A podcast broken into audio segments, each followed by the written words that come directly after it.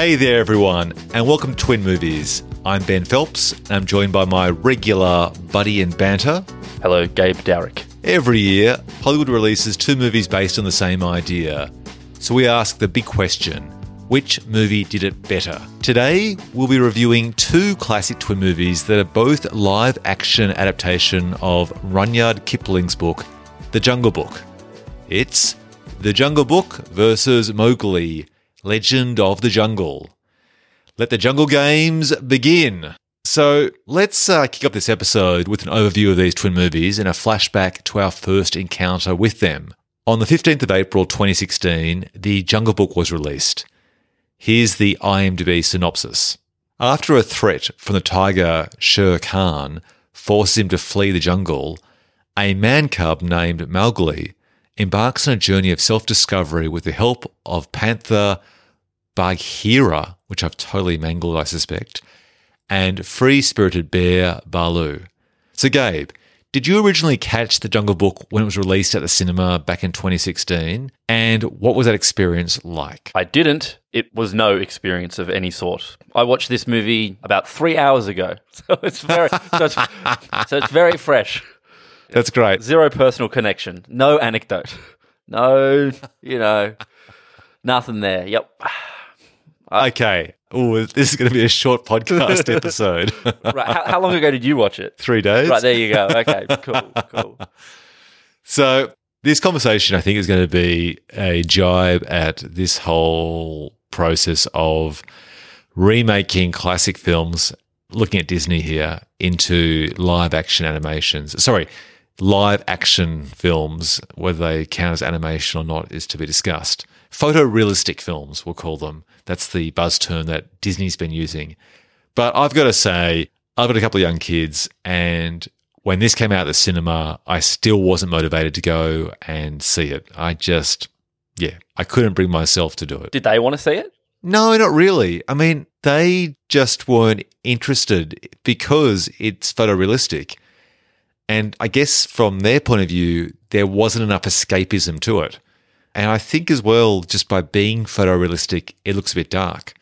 So maybe we should just sort of jump to almost a review of these films and discuss exactly that, like the execution of it. Totally. But I guess maybe we should also then just first of all turn to Mowgli because these films were due to be released at the same time, but it was much later on the 7th of December 2018 when Mowgli was released.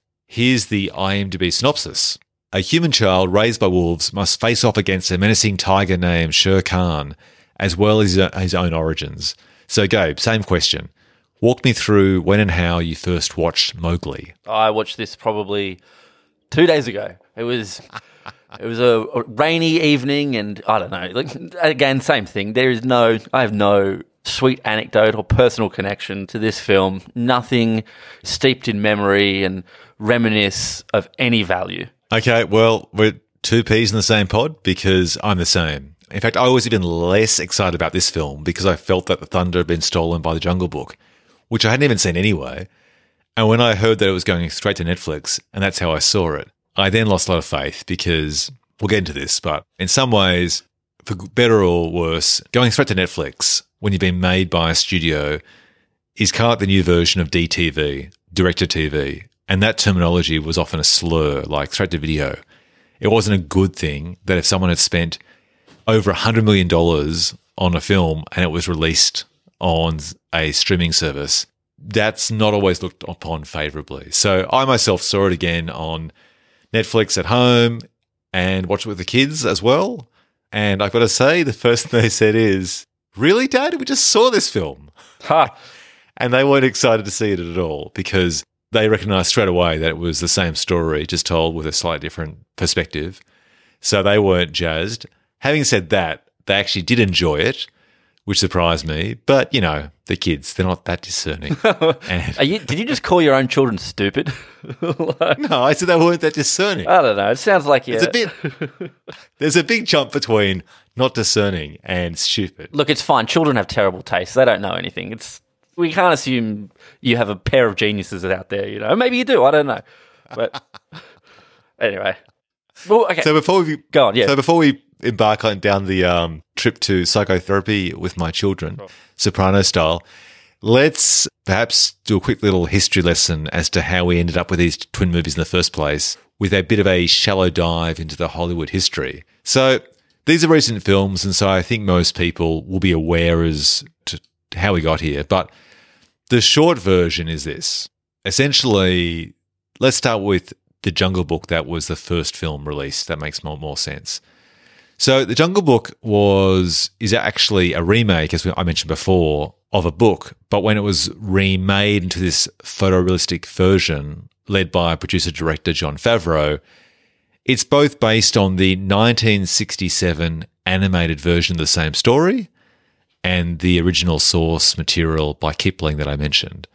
So the idea he had in mind was to try and create a story that basically was contained a few of the dark elements of the book with the lighter elements and a couple of cheerful songs from the movie. And it was developed back in 2013. Have you heard who was going to be behind this film? No, who? Before Favreau? Um, yeah. who? As it turns out, no one. okay. Yeah. Yeah. So there weren't many woulda, shoulda, couldas in the situation here. It was mainly Favreau. The script was by Justin Marks, who I think is the same Justin Marks from Iron Man, the first Iron Man in 2008. And this sort of became one of those first films that led the pathway to Disney's live action adaptations of their work. It was actually Disney's third live action adaptation of Kipling's work, following the 94 film and the 98 director video film Mowgli's Story, and then the fourth if you include the 67 animated film. But really quickly, Jon Favreau was confirmed as director back in November 2013. He'd always loved the 67 animated film. And so he thought, yep, let's try and bring that to life. I've done a lot of CGI films and I'd be really inspired to do that. And so he tried to do that and took, would you believe, cinematic inspirations from the child mentor relationship in the 1953 film Shane, the establishment of rules and dangerous world from Goodfellas, What the fuck? yep, and the use of a shadowy jungle figure in Apocalypse Now. Okay. What? Because Christopher Walken's big orangutan is Colonel Kurtz like. Go fuck yourself. like, yeah, I, I guess so. Mate, stroke off so. motion.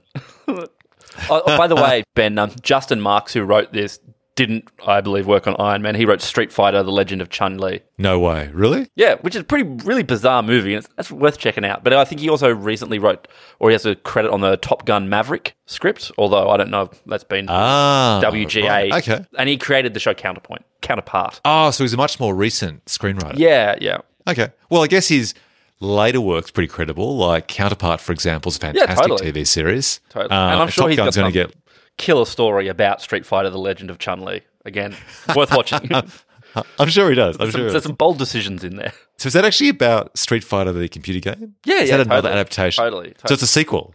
No, it's not a sequel. It's its own thing in many ways. So you're telling me that they had on tap Mr. Van Damme himself and Kylie Minogue and co, and they could have made a sequel years after the fact, years after the 1994 film, was it? Sure, yeah, something like that. And they threw away that opportunity. They tossed it away in favor of Chris Pine, not Chris Pine, the Chris from American Pie, Chris Pie. His name's Chris Pie.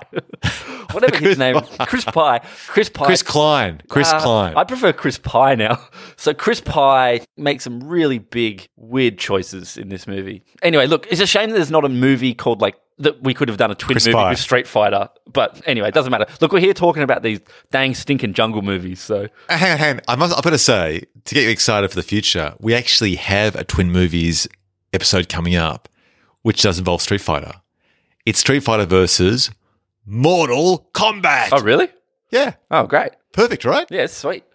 So keep your powder dry. Yeah, We're going to circle back in a few Sorry. weeks to that. Great, great, great. Sounds good. Sounds good. All right. Anyway, Justin Marks wrote the Jungle Book, teamed with Favs. They made this movie, made a billion dollars. But Mowgli had a much messier production, and that probably explains where it ended up. So this film that kicked off in around April 2012, when Warner Brothers announced they were going to develop a film with Steve Kloves in talks to write, direct, and produce. So we're about a year before the Disney version. And then in December 2013, now a year and a half later, again around the same time as Favreau comes on for the Disney version, Kloves is now just producing the film. But have a guess who was in talks to direct. I'll give you a clue. A incredibly talented Mexican director. Is it Guillermo? After one, kid go again. There's like three. Think of the big Alfonso three. Cuarón. No, the next one. Ah, who's the third member of their triumvirate? Uh, I'll give you a clue. The guy who made Ale- Bird, Birdman? Uh, Alejandro. Ale- That's it. What? Oh. Yes. Well, Iñárritu. yeah. So okay. he was in talks to direct, right? But then he left due to scheduling conflicts with Birdman and The Revenant. But then in February 2014, and by this stage, Favreau is probably doing prep for his film on the Disney lot. So in Feb 2014, Ron Howard is in talks to direct and produce with his regular producer Brian Grazer through their production company Imagine. Honestly, though, if you told me Ron Howard directed either of these movies and I didn't know, I'd believe you. like, Yeah, I mean, possibly. Sure, know. it looks like Ron Howard probably did that. Like, yeah. It's got Ron Howard's fingerprints all over it. Sure. And then the next month, it was announced that Andy Serkis would direct. So clearly, there was a short window there where Ron Howard was circling it for a short time and then bailed. Then Andy Serkis comes on, who I think had only written and produced one film before then, and that was it. But I mean, he'd done a whole bunch of second unit directing on like the Hobbit movies and Exactly. Yeah, yeah. And then what happened was they made the film, and then it turns out that obviously it was a race to get to the cinema, and then this film was delayed by almost two years, and eventually was released onto Netflix. And Deadline Hollywood described the film as an overbaked and over budget production, and said that it allowed Warner Brothers to quote avoid pan like bomb office headlines, and so thus saved them millions of dollars in marketing fees by flicking it on to Netflix, just as one of those uh, what was that J.J. Abrams film set in space called? oh, Cloverfield Space. movie. Same sort of thing. Yeah. Right. Like they just sort of moved it on and let Netflix take advantage of, I guess, pre existing awareness and the capacity to try and benefit with it as some sort of traditional library VOD package. It's interesting, you know, when Sundance happens and stuff, there's always these like stories in the trades about how much so and so film had been bought for. You know, uh, Fox Searchlight acquires some twee indie movie for $20 million. It's a shame that there's no information online about how much Netflix paid for Mowgli. Because I'd be kind of interested to know, you know, with a budget of $90 million, did Netflix pay, did they buy it for like $60 million or do they buy it for like 10 million bucks? Yeah, I totally agree. I can't find uh, that info, so. No, I agree. And this is this the mystery of, I guess, Netflix, and that you actually don't know what they pay. And because there's no box office metrics to compare to, nor are there any kind of ratings in terms of viewership to compare Totally. to. So it's all a mystery. I mean, some, so, sometimes they say, "Oh, you know, Murder Mystery, this new Adam Sandler movie, has been watched 50 million times by people or something." But it's sort of all meaningless, really, isn't it? Like, what does that Yeah. mean? You know, I watched that like four times. But three out of four was just on in the background while I'd fallen asleep and it just played or something. I think there's also a metric where they count it as a full view if it's played for a certain period of time. And on the top of my head, I can't quite think of what that oh, It's like period of it's like time is. Facebook. If you scroll past a video and it plays for two seconds, it's a view or something. Netflix has got like really low, low standards for counting views. Yeah, I'm not sure. I think it's like oh, it's like half an hour, or I, th- I thought it was a decent chunk of time to count as a view. And I suppose that's almost like the equivalent of being in a cinema and then just sticking with it. So I can't recall. For our next episode, we'll try and find out exactly what that metric is. But what it counts as a full view. All right. So how about we jump into a review of these two movies? What do you say? Sounds good. Are we going to review them separately or just kind of combine the reviews? Because honestly, um, if you told me Ben Kingsley was the voice in one, I wouldn't be able to tell you which one. Like, Yeah, I totally hear. These I two tell you. movies How about this? smushed Let's do. Even though this podcast subscribes to doing separate reviews for each film, these films are so similar in so many ways, or you could argue are so unmemorable that it's so hard to decipher one film from the other. So I can decipher the visual style, but the storylines are very similar. So well, let's do a combined review, shall we? Okay. Sounds good. Done. All right. So let's jump into a review of both these flicks in that case. So, Gabe, The Jungle Book and Mowgli, did you like them What worked for you about these films and what didn't float your boat? I didn't particularly like either of the movies. I will say I liked one more than the other. I thought Mowgli was better than the Jungle Book. Oh, we've got a podcast on our hands. because I myself feel the opposite. So you go first. Oh, okay. Well, I thought the boy in Mowgli was probably the best thing about it. I thought he was very good, Rohan Chand. I'm not surprised that I liked the live action element of it the most, but I thought his performance was really strong for a little kid, presumably having to act up against either people wearing stupid ass headsets or however they film this with mocap or tennis balls or whatever the fuck, I don't know. But I thought he was really good. And I liked the photography or the style of Mowgli more. I thought Jungle Book, the whole thing just felt very cookie cutter or very basic, or I don't know. I just, except for the big chimpanzee, not chimpanzee, what do you call them? Big orange orangutan. Except for Christopher Walken's orangutan, I basically didn't like anything in the Jungle Book. Okay. So Mowgli's taking the prize already out of the gate.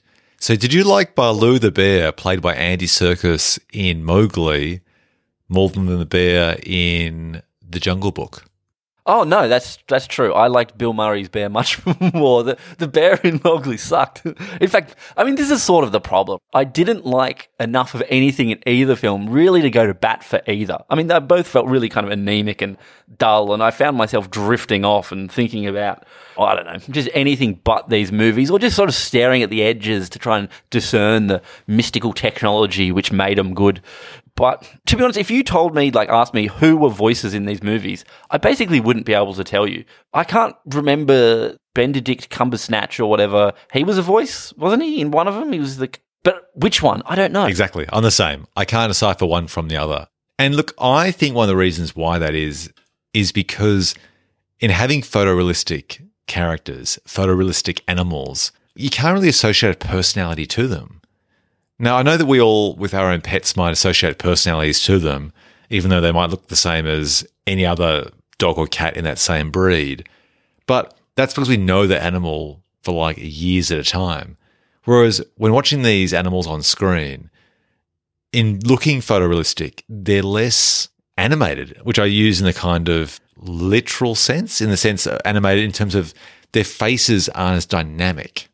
So therefore, they don't look as personable, which means I can't kind of decipher one bear from the other or one tiger from the other because they're kind of the same. Whereas if you watch, say, The Lion King, and I should add, by the way, the reason why we're doing this podcast episode is almost because it's acknowledging this whole wave of Disney live action photorealistic adaptations of previous live action films and of previous animations.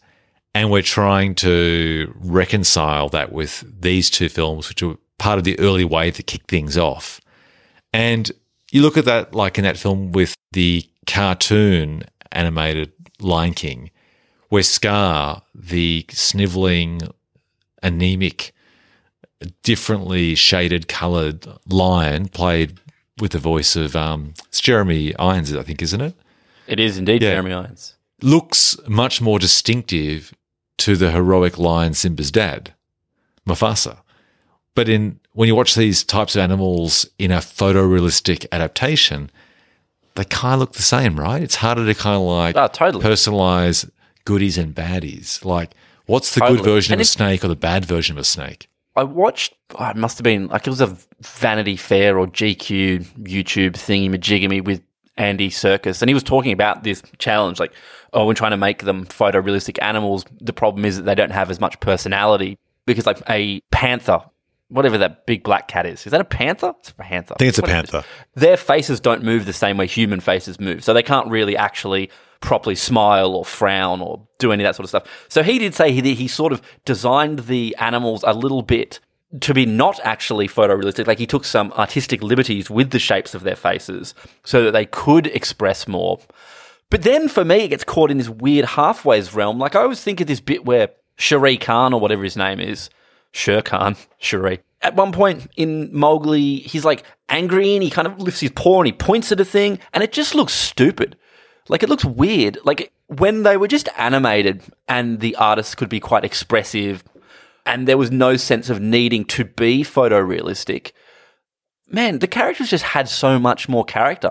Like Baloo the goofy bear in the 1967 one, man, a, that's a character with some like, you know, memorable. Whereas just a bear walking around, he's just a bear. I don't know. It's, I find it very weird. It doesn't engage me whatsoever. In the words of Pulp Fiction, like some animals have more personality. sure, sure. Is it Samuel sure. L. Jackson or who's talking about not eating pork? Because pigs have, Sam Jackson. Yeah, because pigs have personality. Yeah. Right. Yeah. So that's interesting to hear that Andy Serkis said that because the animation style between these two films is very distinct from my point of view. So Jungle Book is much more photorealistic, and the animals look pretty much as they would appear if you encounter them in real life. In the Andy Serkis adaptation, Mowgli, they are more characterized, but I agree. It's like this uncanny valley. They're they're almost alien like because they're naturalistic enough to be believable as three dimensional characters most of the time, not all of the time. But their faces are slightly adapted and changed, and the color correction is so extreme that it almost looks like they're filming some sort of uh, animal hybrid on a green screen. It's very odd. Like, yeah, I found it out of the gate from the first minute to be quite distracting, and I couldn't work out if it was meant to be photorealistic or a realistic looking animation. I think the goal these days with all of this stuff is always to try and make them inverted commas photo realistic. And I think you mentioned earlier, like Disney have been describing the new Lion King as live action when it's clearly not. No, no, sorry, just- no, I made a mistake. They were initially calling it live action, then animated. I think they're still calling. They're still calling. no, I action. think what happened was when they did, um, I think they locked into photorealistic as soon as like only three weeks before they released The Lion King. That's how late, because people were just struggling as to what to describe it. And then what happened was, who's the head of Disney? Is that Iger? No. Who's the current head? Alan Horn? No. Anyway, the current head of Disney in one Robert Iger. Iger, yeah.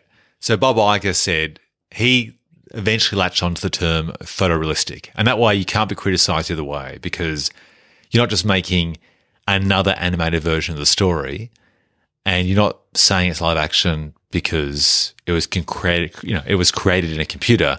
So photorealistic is the term they sort of settled on. But the fact that they had to wrestle with that description for basically three years prior to releasing The Lion King, and they hadn't quite settled on that description when they released The Jungle Book, pretty much describes the problem of this film to me.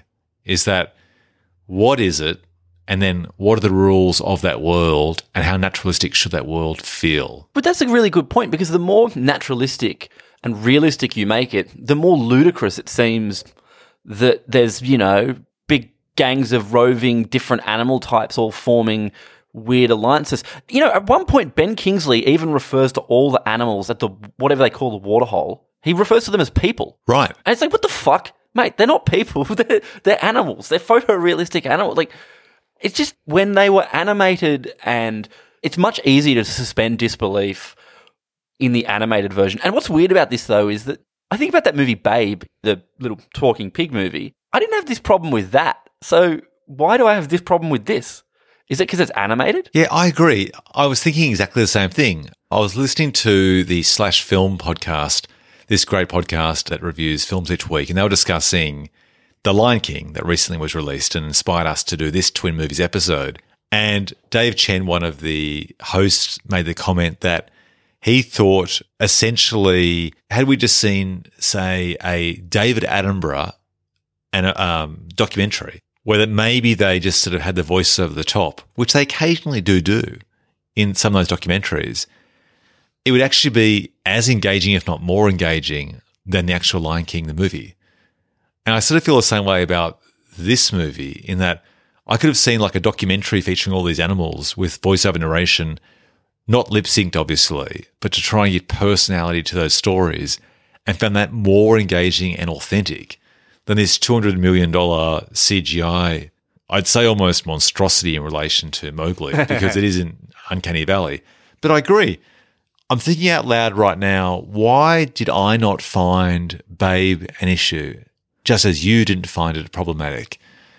Is it because we're cynical about these being adaptations? And is that the reason why? Is it because maybe it's just the fact that they don't look as naturalistic. It's that whole uncanny valley. I mean, obviously, the Jungle Book looks a lot better than Mowgli and looks much more naturalistic. But with Babe, for example, the only CG are the mouths. Everything else, you know, it's real pigs and real mice.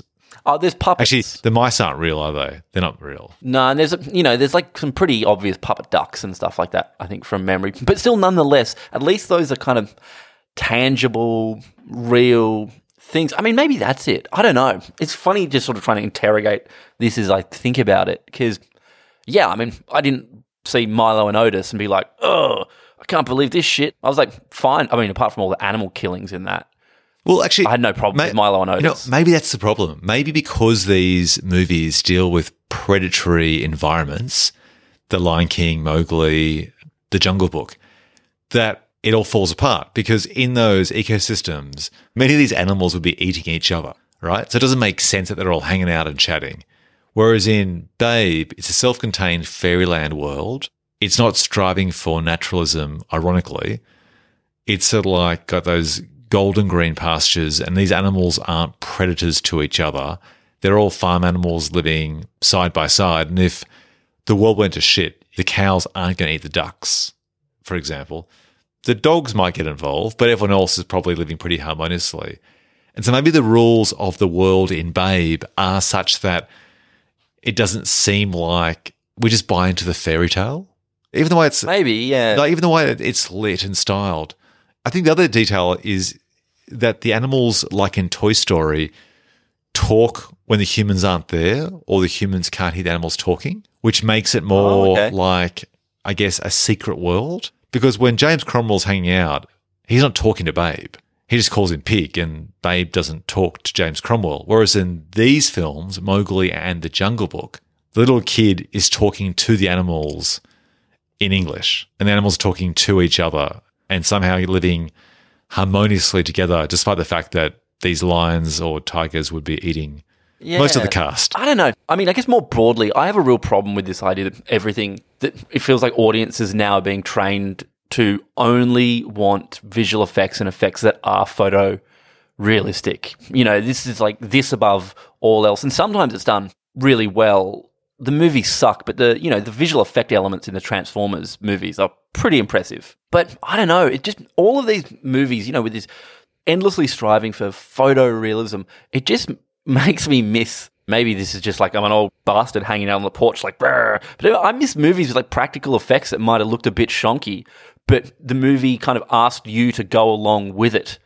Not necessarily use your own imagination, but to sort of engage with it, knowing that, yeah, it's not photorealistic or, but it's tangible and it's imaginative. Do you know what I mean? No, 100%. I mean, if you're going to do stories with talking animals, these are the types of protagonists that seem perfectly suited to more traditional 2D or 3D animation, like in the style of the original Lion King or the recent Toy Story films. Like, if you're going to have animals or creatures like sentient toys or talking tigers, to me, that is actually geared and designed for non photorealistic animation. So from my point of view, like keep your powder dry, like save the right stories and the right characters for the right genres.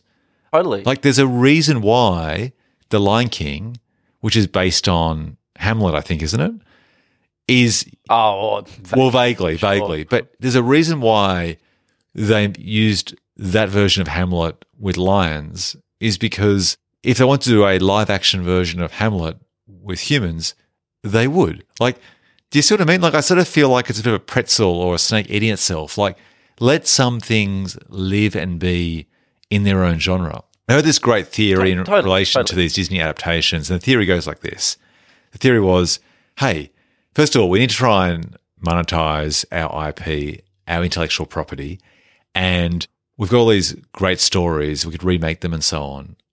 And one theory goes is that you look at these other films like Beauty and the Beast or Snow White or Alice in Wonderland and you think, oh, wow, with the vision of someone that appreciates great costumes and production design like Tim Burton, let's I guess, amplify and take advantage of that and doing a live action. Now, when you've got humans as protagonists, that makes more sense. And so you can have like really stunning, almost Willy Wonka and the Chocolate Factory type, that sort of those bright colors and sets and whatever which suited.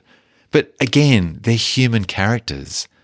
But to apply it to animals and then ground a fantasy in reality, it seems contradictory. Totally. They're really charmless. Like, it's really interesting. because, like, you know, you, th- you think of The Lion King or the 1960, is it 67 or 68 Jungle Book, whatever it is. They're really charming movies. You know, the characters are, are memorable and charming and funny. But these photorealistic characters, they're not memorable. They're certainly not charming. It's just such a bizarre exercise in, apart from Jungle Book making a billion dollars or whatever, why did you bother?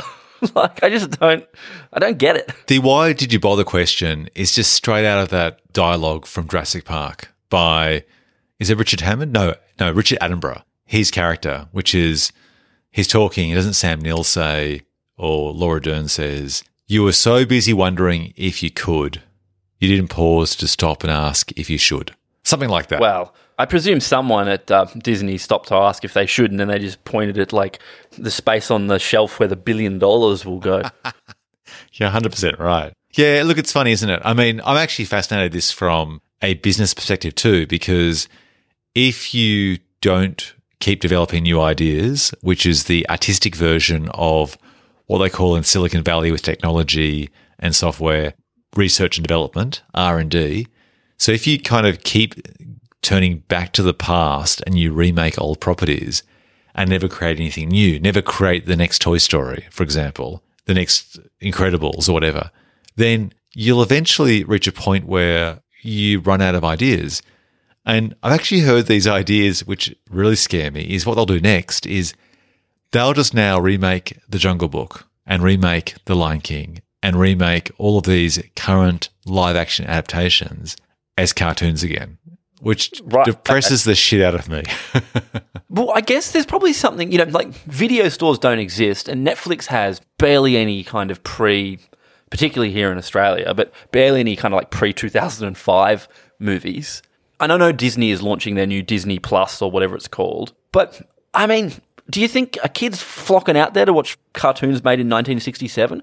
Probably not. Well, this is the problem. Even though, yeah, is that we always think about things were better in our day music was better in our day. Films were better in our day. I think that Heat in 95 is one of the best films of all time. And Den of Thieves with Gerard Butler. Second best film of all time.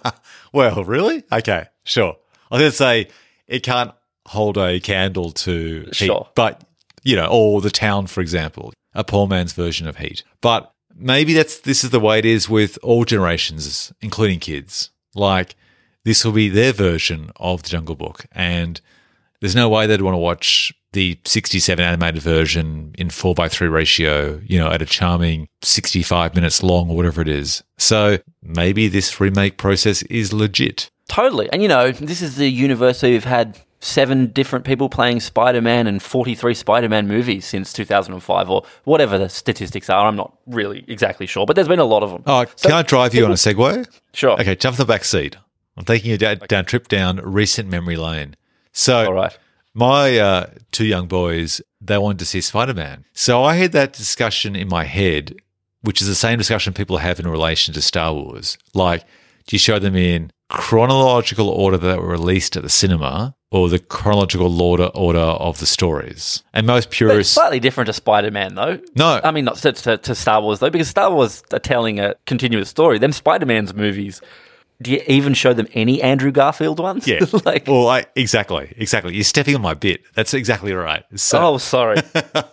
so basically, I came down. So you got the Tobey Maguire three films, then the two Andrew Garfield films, which, by the way, feel like some sort of weird fever dream that happened but didn't happen. Like it's some sort of parallel universe. Like they actually made two films with Andrew Garfield that made millions of dollars, that featured Jamie Foxx as a character and Paul Giamatti for a brief moment at the end of one to tease potentially another film. No, no, he's at the beginning of the second one. Oh, okay. Okay. And then they just those films just evaporated. Like, does anyone remember those films at all? No, they're not even listed on IMDb anymore. They've been scrubbed from existence. That's not true, obviously. And so then you've got the most recent Spider-Man film, Far From Home, and the one before that, Homecoming. So I thought, okay, everyone has said that Homecoming is the best, most definitive version so far of Spider-Man in live-action form on screen because he looks like a kid opposed to a 30-year-old with you know stubble. He acts like a 2019 teenager, but is in the spirit of the original comics etc., etc., etc. The costume looks great. He's the right size. All of that.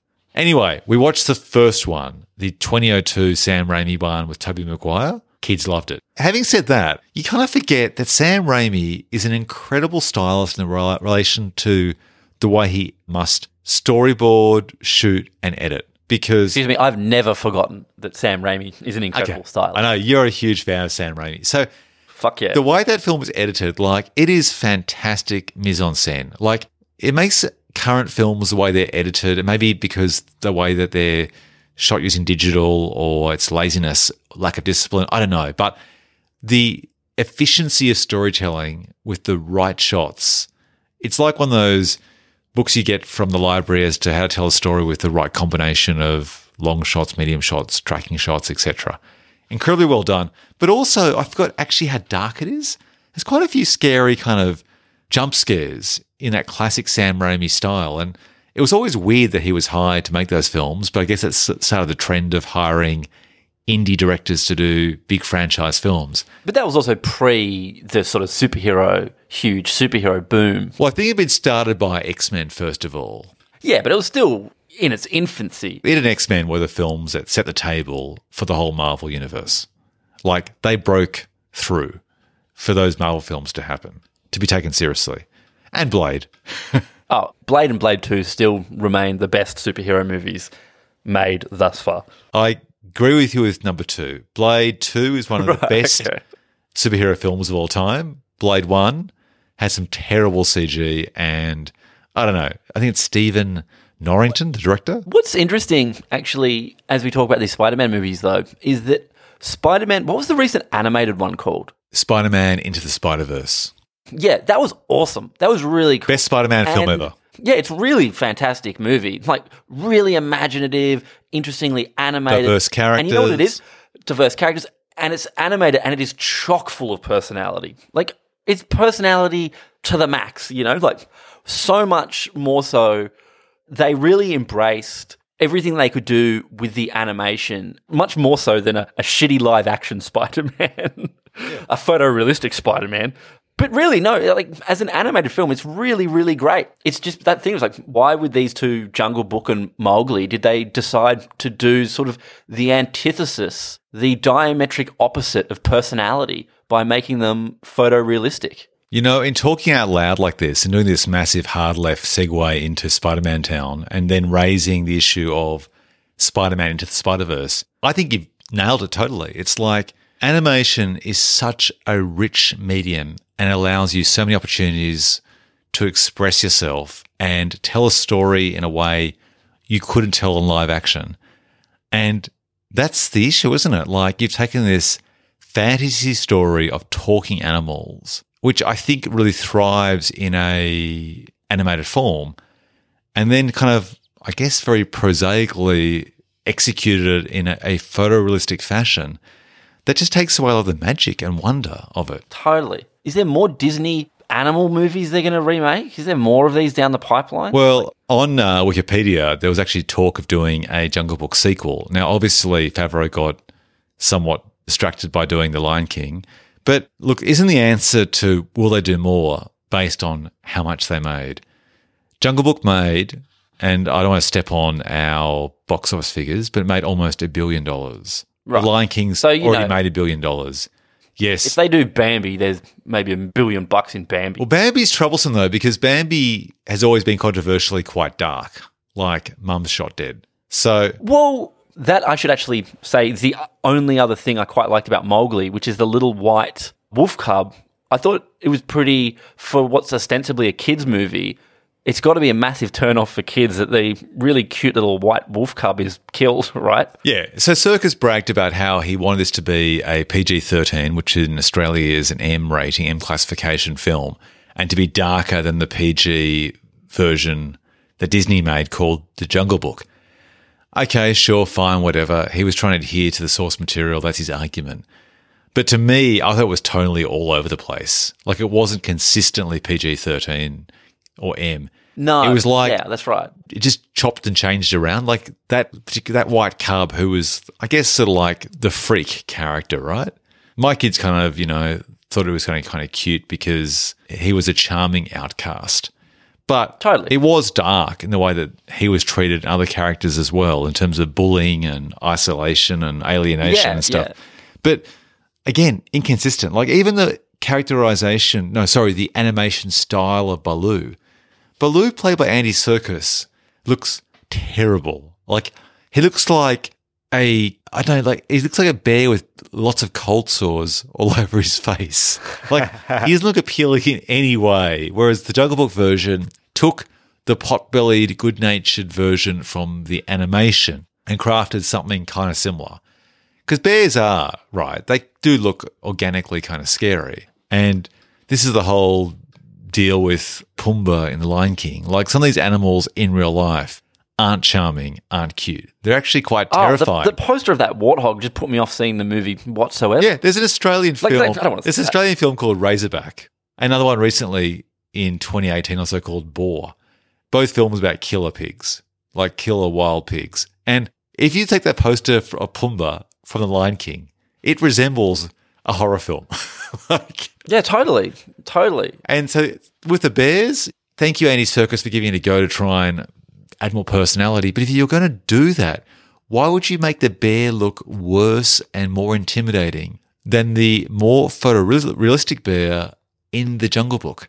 It doesn't make any sense. Yeah. Uh, Look, if I had an eight-year-old kid, I probably wouldn't show them Mowgli. And then so are like, you judging my parenting style, are you? No, no, not at all. Look, to be honest, I don't even know what's appropriate for an eight-year-old kid. I'd probably show them Evil Dead 2, but not Mowgli. But not Evil Dead 1? No, no, definitely not. That horticultural rape shit, that's no good for an eight year old. but, like, Andy Serkis, you want to make a PG 13 Mowgli. Who out there is fanging for, like, a young adult version of The Jungle Book? I agree. Like when artists or directors or writers talk about being authentic to the source material, my response there is, yeah, if it's good, but adaptation by definition means you adapt something to the contemporary times, you adapt it to the medium that you're shooting in. Like, take the best bits of it, take the spirit of it. But if the Jungle Book has been associated with a certain way, why just swim upstream? Like, accept what it is and make the best version of that. That's my take on it. It's a fair take. All right. Any final comments? Look, I liked that there was like a small monkey character in The Jungle Book, like some sort of cheeky capuchin monkey. I thought that was pretty funny. And Garry Shandling did a voice. Yeah, one of That's- Garry Shandling's last roles too. Yeah. So I'm trying to think of stuff I liked.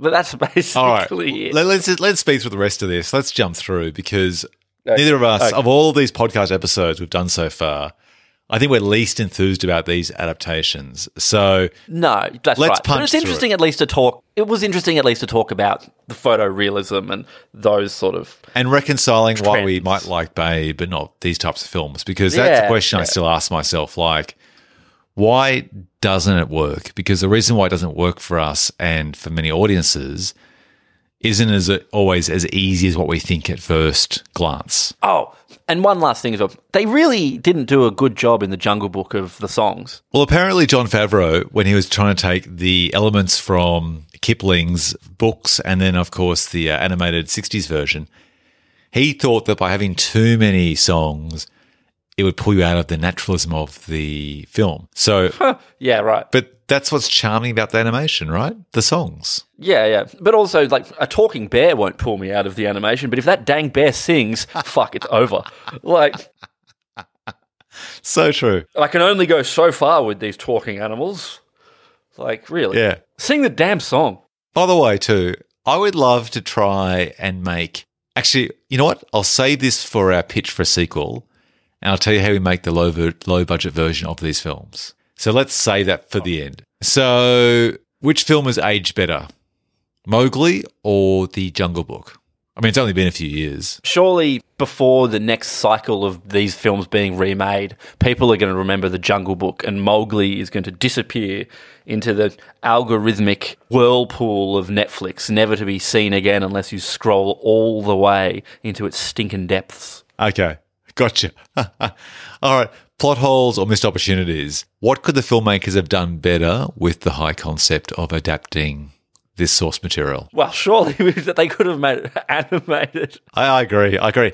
Did you see on YouTube that someone's done a deep fake where they've taken the face of the characters, I think from The Lion King, on the animated version, and applied those oh. faces to the live action, or sorry, the photorealistic Lion King trailer? Yeah, I've seen some of that. It looks much better. looks a hundred times better. The faces are more expressive, and then basically looks like just a different, more realistic animation style.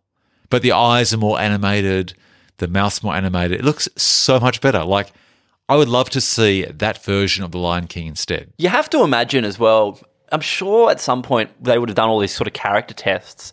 They must have at some point gone, we could make them look this realistic or moving the little animation slider in the opposite direction, much less realistic. And they went, nah, let's go with realistic. But it's so funny to see these ones, like you say, the deep fakes or the, the sort of where people have just photoshopped the characters. Or, you know, how all these people sort of did re photoshops of Sonic or whatever. Just punters out there can make these things look much, much better. It's pretty amazing that punters out there on their home computers with like only days can create better looking versions of these characters of Sonic or Mufasa or Simba from The Lion King than they have done spending hundreds of millions of dollars in the first place and a lot of time. Yeah. It, it's incredible. Sure. I mean, obviously, Although it's not like you can you can't render out your whole uh, at home Lion King No, uh, no, no. movie in 8K DCP.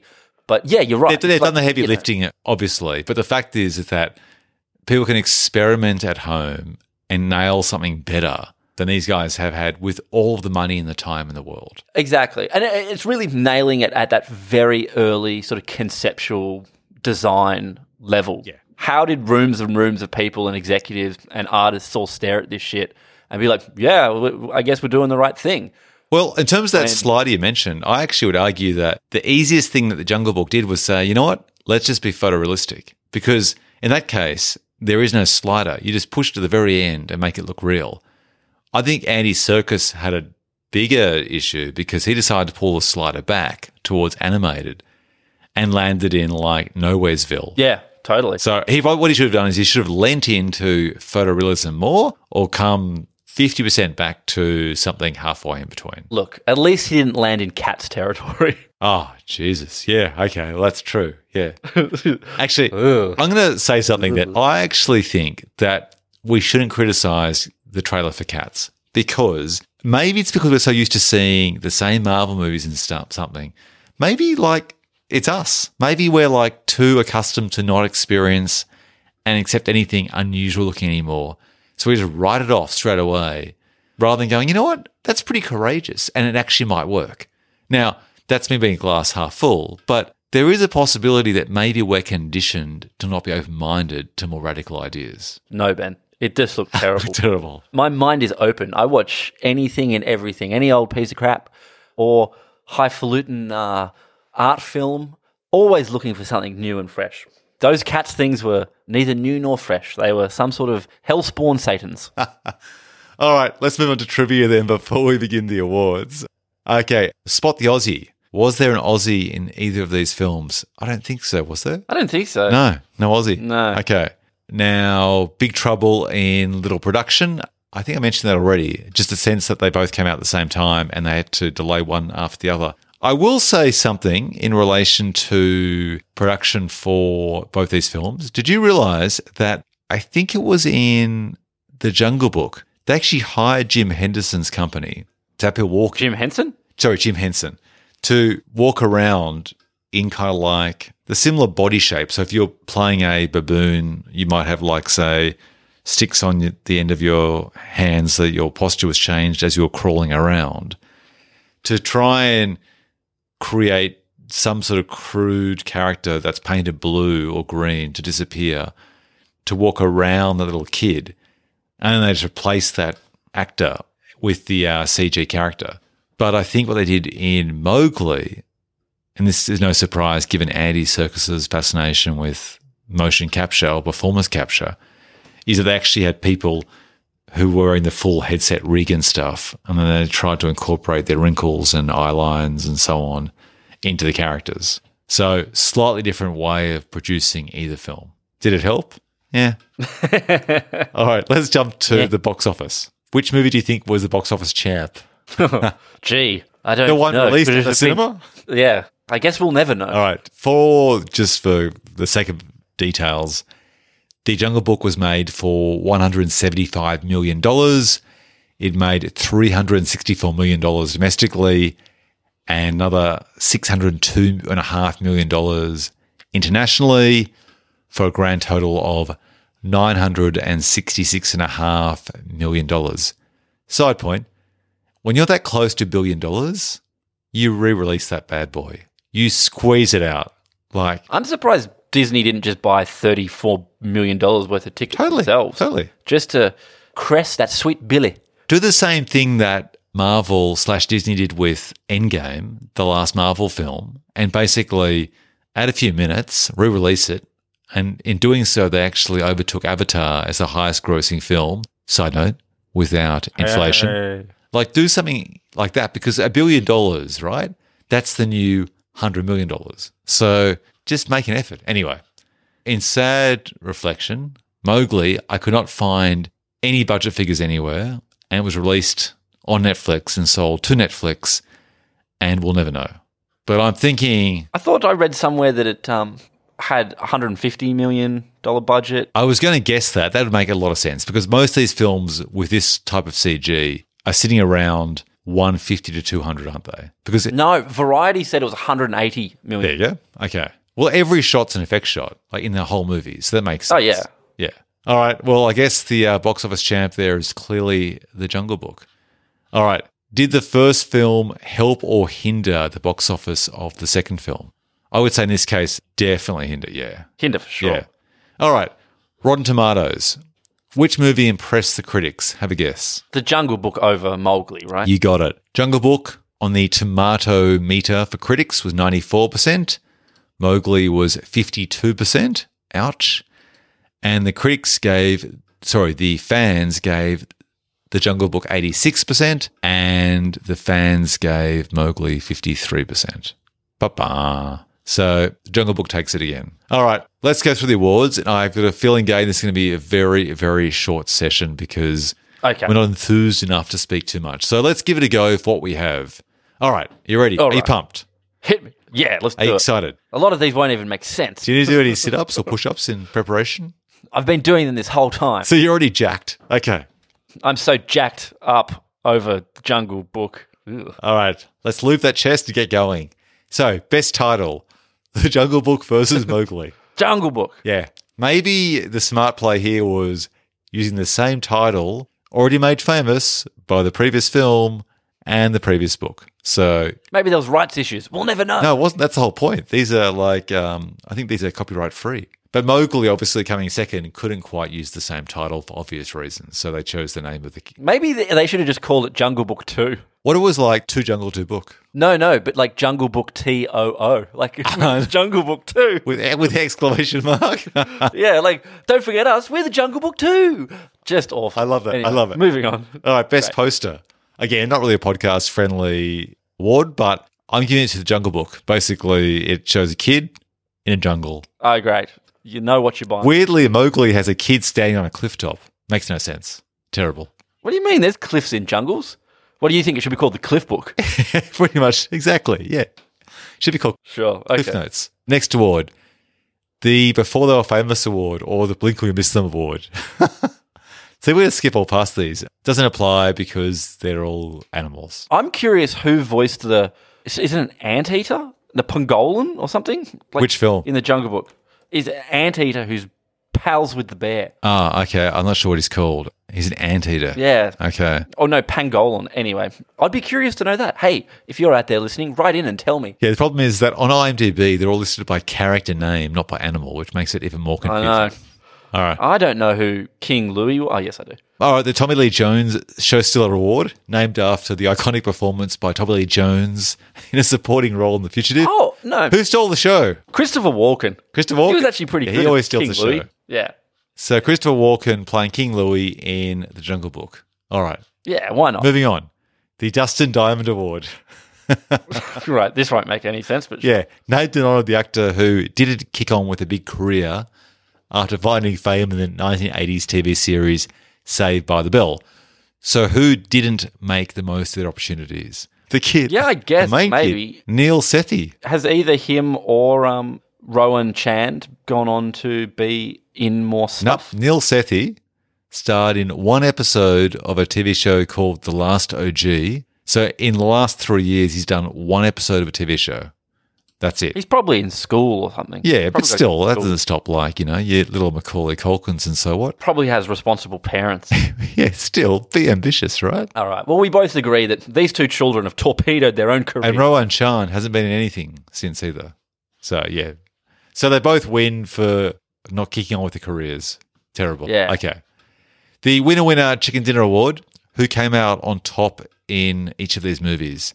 I would say the kids because So- the adults are already famous. We've given the kids the award for not making the most of their careers, but also an award for coming out on top. Isn't the answer here Jon Favreau? Yeah. He probably got paid a bucket load. Jon Favreau basically, I think, is a whole new career as the photorealistic architect for Disney for all future adaptations. He's such a good filmmaker. It's it'll be a real shame if he just makes these sorts of movies. Like Michael Bay making all these Transformers movies. Like make it fucking more movies like The Rock. See, this is the tragedy, right? Is that Jon Favreau made the film Chef. And if you watch Chef, great little indie film about a guy that is a Yeah, chef tops. and he basically sort of suffers burnout. And the whole film is an analogy very clearly for Hollywood, where essentially he's a chef in a restaurant. He's making great food, he thinks, but he's pressured to make the same food over and over again, which is basically an absolute metaphor for his path making Iron Man 1 and 2. So he makes this film Chef. It's obviously therapy, indie filmmaking for nothing budget, calls in favors from all his mates.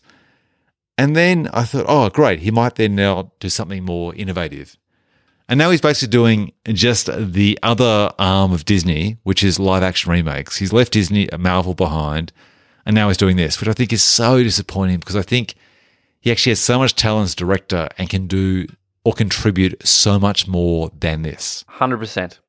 I guess he's off doing that Star Wars TV series as well. Oh, so he's basically now ticked off Oh. all the boxes, hasn't he? He's ticked off Marvel, Disney live adaptations, and Star Wars. Maybe he's not directing The Mandalorian. Well, he's he's like the brains trust behind it. So if he hasn't directed an episode, he's like the setup producer slash creator. right. Yeah. Oh. Hmm. Anyway, great. Sure.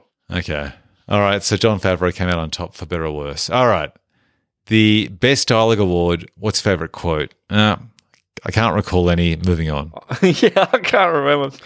Just that bare necessities song. Look at the best song Oh, to Ga- Garry Shandling is the prickly pear. What is he? he? He's the voice of the prickly. What's the prickly animal called? Porcupine. Yeah, like that. I don't remember what he said, but I remember being like, "Ha, Gary. there's a classic Gaz." Classic Shandling. All right, the Nicolas Cage chewing the scenery award. I reckon both actors who played the snake, like really kind of like amping up, hamming up the. Ah, Cate Blanchett was awful as the snake. yeah, but so was Scarlett Johansson. Ah, both of them just terrible. Also, Cate Blanchett, that voice she does, where she's trying to act like Sultry. no, not sultry, like smart, like all knowing. So she deepens her voice and Oh yeah, that's her uh, Lord, Lord of the Rings voice. oh, just awful. All right, they they both lose. Okay, the taking a paycheck award, which speaks for itself. Jon Favreau. All of them. Surely Everyone. this is like a great gig for, well, probably more so on the Jungle Book, where I don't think they did all that mocap shit, right? No. Like, so Bill Murray probably just went into a room for three days, recorded his stuff. Three days, three left. hours. Yeah, whatever. You know, maybe he did three takes. You know the guy that played Mufasa. What's his name? James Earl Jones. Yeah. He apparently recorded all of his lines for Star Wars in like one hour back in the day. So that iconic performance. Good for him. Yeah, but the point being is that you can capture an iconic performance in hours, if not minutes. Right, fair enough. So all those suckers on Mowgli who had to dance around pretending to be snakes with like mocap cameras stuck to their face really got the short end of the stick, didn't they? They sure did. All right. And for what? You're not like, wow, those are truly magical performances. Well, it's even worse than the Jungle Book because they were there to help the kid react to something, but they weren't even like performance capture artists. They were just there as essentially like storyboards for the kids. they should release a cut of Mowgli which strips all the animation. Oh, it's off. like release And the it's Christian cut. Bale. Christian Bale pretending to be Yeah. yeah Release the Jim You Henson know, cut. Release the Jim I'm Henson a cut. bear. I'm a big scary bear. Oh, it'd be great. It'd be like a Lars von Trier version. No, it's it's worse than that. Is that they weren't even doing the voices on set. They actually had just animators or puppeteers dressed up, who were just talking in their normal Californian accents. Christian Bale No, for- wasn't there. For Mowgli, wouldn't they have done that Andy Serkis performance capture shit? Ah, yeah, maybe for Mowgli they did. Yeah, yeah, yeah. I, but I'm not sure if it was actually would have been Christian Bale's Bale in performance capture. To be confirmed. All right. feel like we should have found this information out before we started recording. we should have. Moving on. Oh, well. the Stephen Tobolowsky Award for Hey, it's that guy from Groundhog Day. So I guess for this one, it's more like, Hey, I recognize that guy or gal's voice. So which person jumps out? When you heard their voice, you thought, Oh, that must be so and so.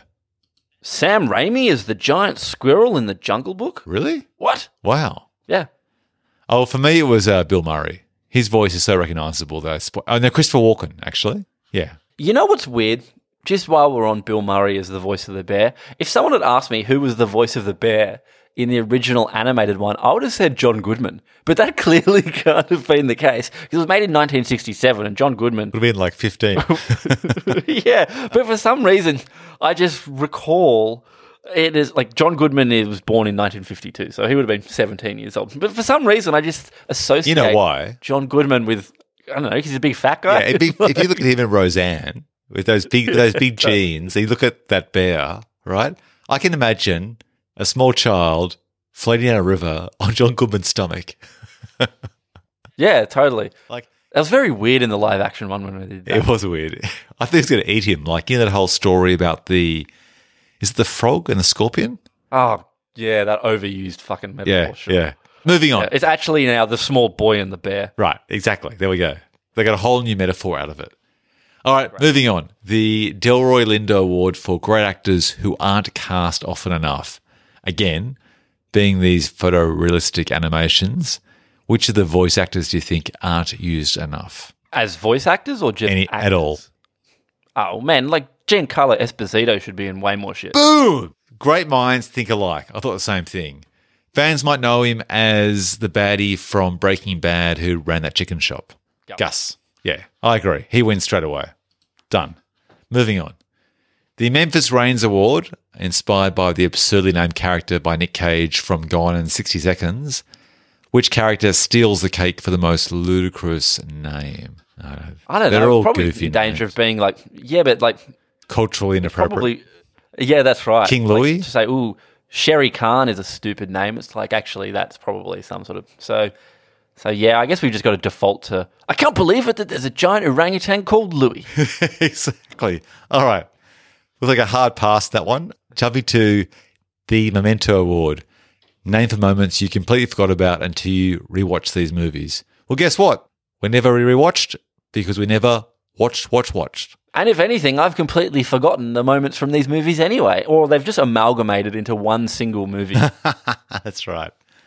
The Die Hard Award, named after the influence of Die Hard and inspiring a subgenre of films like Under Siege. So, if imitation is the ultimate form of flattery, did either of these movies leave a legacy? Well, unfortunately, I'd say yes, right? yeah, the photorealistic animated legacy. Yep, agreed. Ugh. All right. I reckon it's time that we have some fun with a sequel. What do you say? Okay. So let's pretend we're Hollywood moguls and we, we're forced to make a sequel Well, Hollywood Mowgli's. Mowgli's. you mean Mowgli's from like? Hang on, am I, am I thinking of Fraggles or Gremlins? No, you said Mo- Moguls, and I said Mowgli's ah. because you know because we're talking about the movie. It doesn't matter. Oh, clever, like Mowgli the movie. It's very clever. yeah, you're a very clever guy. All right. So, if you and I are Hollywood moguls slash Mowgli's, hilarious. How would we make a sequel to either one of these films? How would you make a sequel to either The Jungle Book or Mowgli? If you've lost the race the first time round, if you made Mowgli and you're beaten to the punch by Disney with The Jungle Book, or vice versa, you want to double down and you're Disney, how do you make a sequel to either of these films? Well, at the end of one of them, which one are we making a sequel to? I guess is the first question. Okay, well, I'm kind of thinking that the studio behind Mowgli is probably not going to pursue this. That's right. Okay, so Disney is making a Jungle Book two. right. Now, first of all, is it Jungle Book 2 with a numeral 2 or the Jungle Book 2 T double O exclamation mark? It's the numeral two. I guess the question is, they are actually making a Jungle Book two, and I'm sure they're going to go a very boring route. I'm sure they're going to set it still within the jungle. What I'm going to pitch to you, Ben, is what if it's not set in the jungle? What if they have to take the jungle to the city or something? Oh, To the land of men's. the Urban Jungle Book. The urban jungle book. Yeah. So, you know, Baloo. Also, can these animals actually talk? All right. Okay. So let's set up the perimeters here. Okay. So first of all, you said they might move to the city. Now you're saying, are they still talking? Well, I think they have to, Well, right? if they can talk, can Baloo get a job? All right. Like, can he work as like an accountant? Yeah, totally. Can he work, you know, can he get a nine to five? Can he have a wife? like, Can he have a, Like- can he have affairs? not a human wife. That would be weird. That would be weird if the talking bear worked as an accountant and had a human wife. We don't want weird. But are we assuming that Mowgli speaks to them, like you say, speaks to them in English, or is he actually speaking to them in the language of the jungle? The film is just translating it for us. Well, even if he was speaking in the language of the jungle, so to speak, wouldn't that also just be confusing that if you're walking down the street on the way to see a movie in town and you saw a small child in a small pair of underpants talking to a bear, even if they were speaking in, let's call it the language of the jungle, it would still be disarming. Even if that bear was wearing a tie and a shirt and held held a calculator as a practicing accountant, you would still be thrown. So I think it's fair to say, Right. yeah, we probably have to let's rein this in a bit. What if we said this? Oh, the other version is it could be like a secret bear or secret animals. Like it could be like, say, either they're hidden, like in um, that movie um, Gremlins, right? Like, Right. or they're animals that everyone else sees, like soft toys or something like that, like plush toys. They're like sentient toys that he talks to, but he sees them as like scaly, furry animals, but everyone else sees them as like plush toys. Right, but that seems like you would be sort of having to finish the first movie and pan all the way out from the jungle to reveal it's just a Lego set or whatever. The Oh. that seems very high concept. Like the Lego movie. I guess. Have they made a Lego movie? Huh. so what about then if we don't want to take the animals to the big smoke because it would be fairly rightfully bizarre to see a bear wearing a tie with a calculator and, a hu- and a human wife. What about if the humans deforestation and so on threatened the land of the jungle, threatened the jungle really, and our gang of animals had to team up to stop the humans. Like Avatar. And they like Avatar, but they had to turn to an unlikely ally, someone you never would expect to come back. That's right, Shere Khan. ah, I see. So the villain becomes the hero. This is a chance. Fast and Furious did it. This is called The Jungle Book, colon, redemption. That's right. So Idris Elba as Shere Khan is given an opportunity to redeem himself and will all forget the fact that he killed Giancarlo Esposito's wolf character, Akela. Oh, so it's like hashtag justice. Just like there was no justice for. Yeah, that's right. But we don't really care because, gosh darn, Idris Elba is just so charming. He is. Anyway, so what about that? What about if Baloo and Shere Khan have to form an unlikely alliance, race against time to stop the deforestation, and Mowgli is now, let's age him up. What if he's 14? What if he's 16? What if he falls in love with the daughter of the logging magnate? So you got Romeo and Juliet in there too.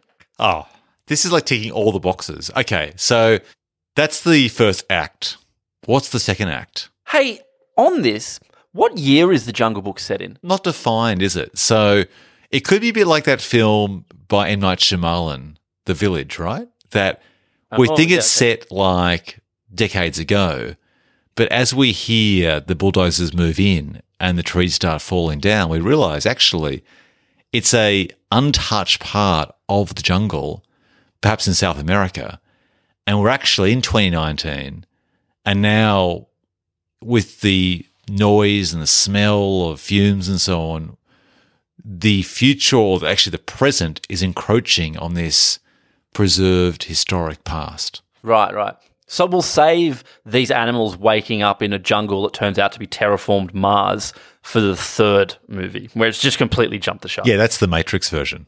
Okay. So we're, we're saying it's modern set, set in 2019. Yep. It's now. Yep. The animals are banding together to stop the deforestation and logging.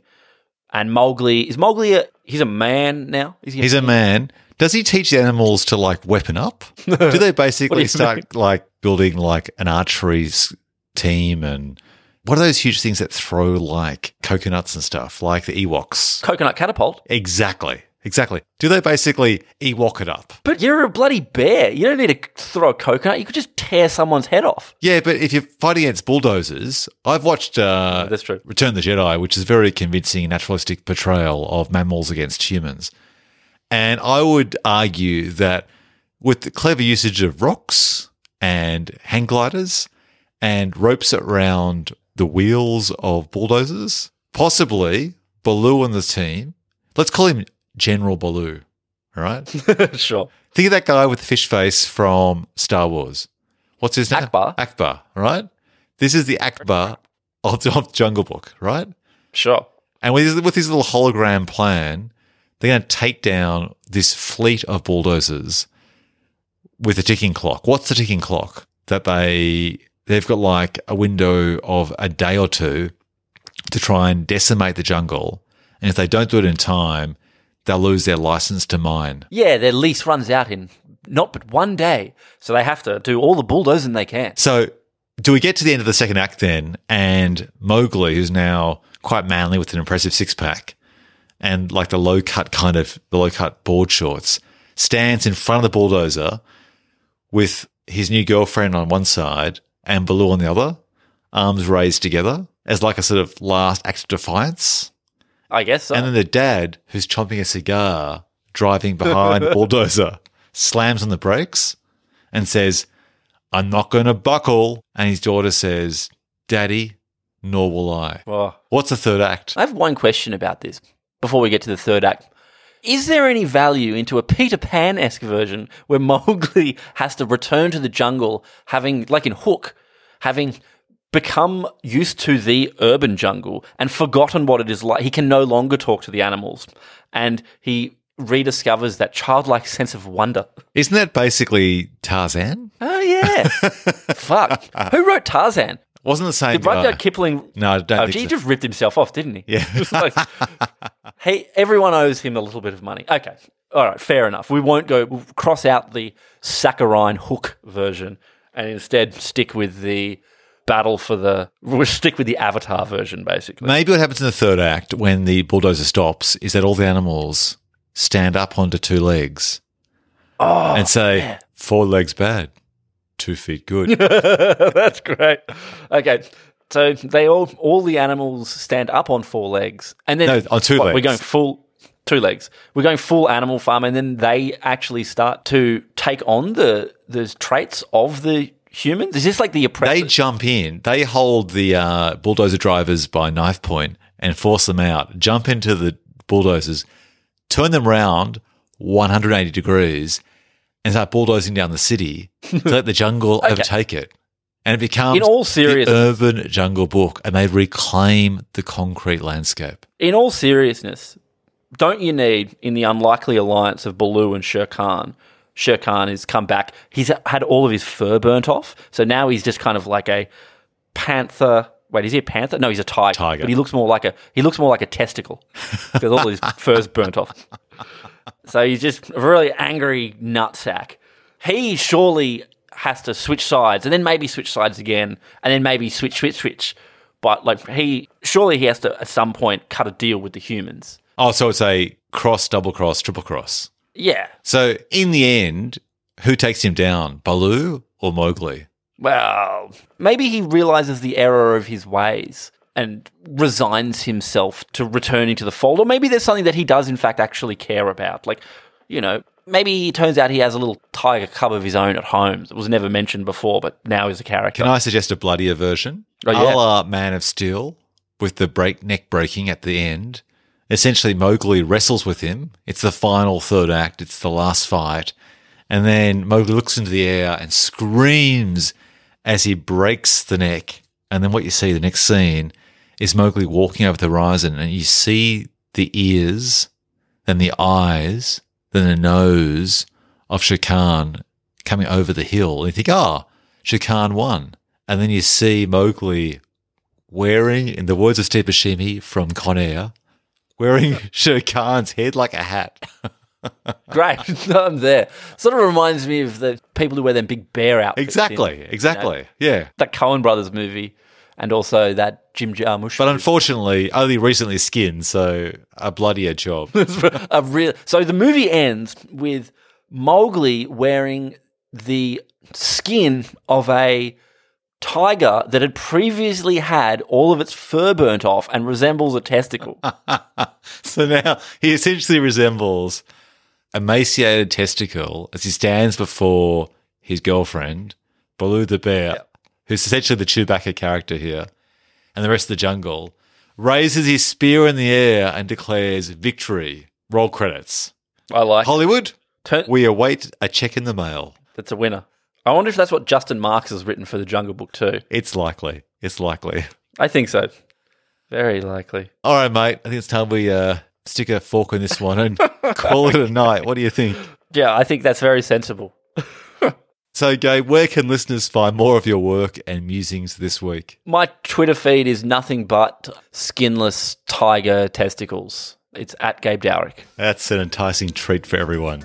I'm at Ben Phelps on Twitter, Instagram, and youtube.com slash Ben Phelps. You can uh, find this podcast, Twin Movies, in all podcasts, and you can also find my other podcast, What Happens Next, curated within one mega podcast called The Ben Phelps Show, in the usual places in Apple Podcasts, Spotify, Google Podcasts, etc. Thanks for listening, folks, and we hope you enjoy the show. Take care and stay tuned for another Twin Movies battle very soon. Thanks, Gabe. Night, mate. Thank you.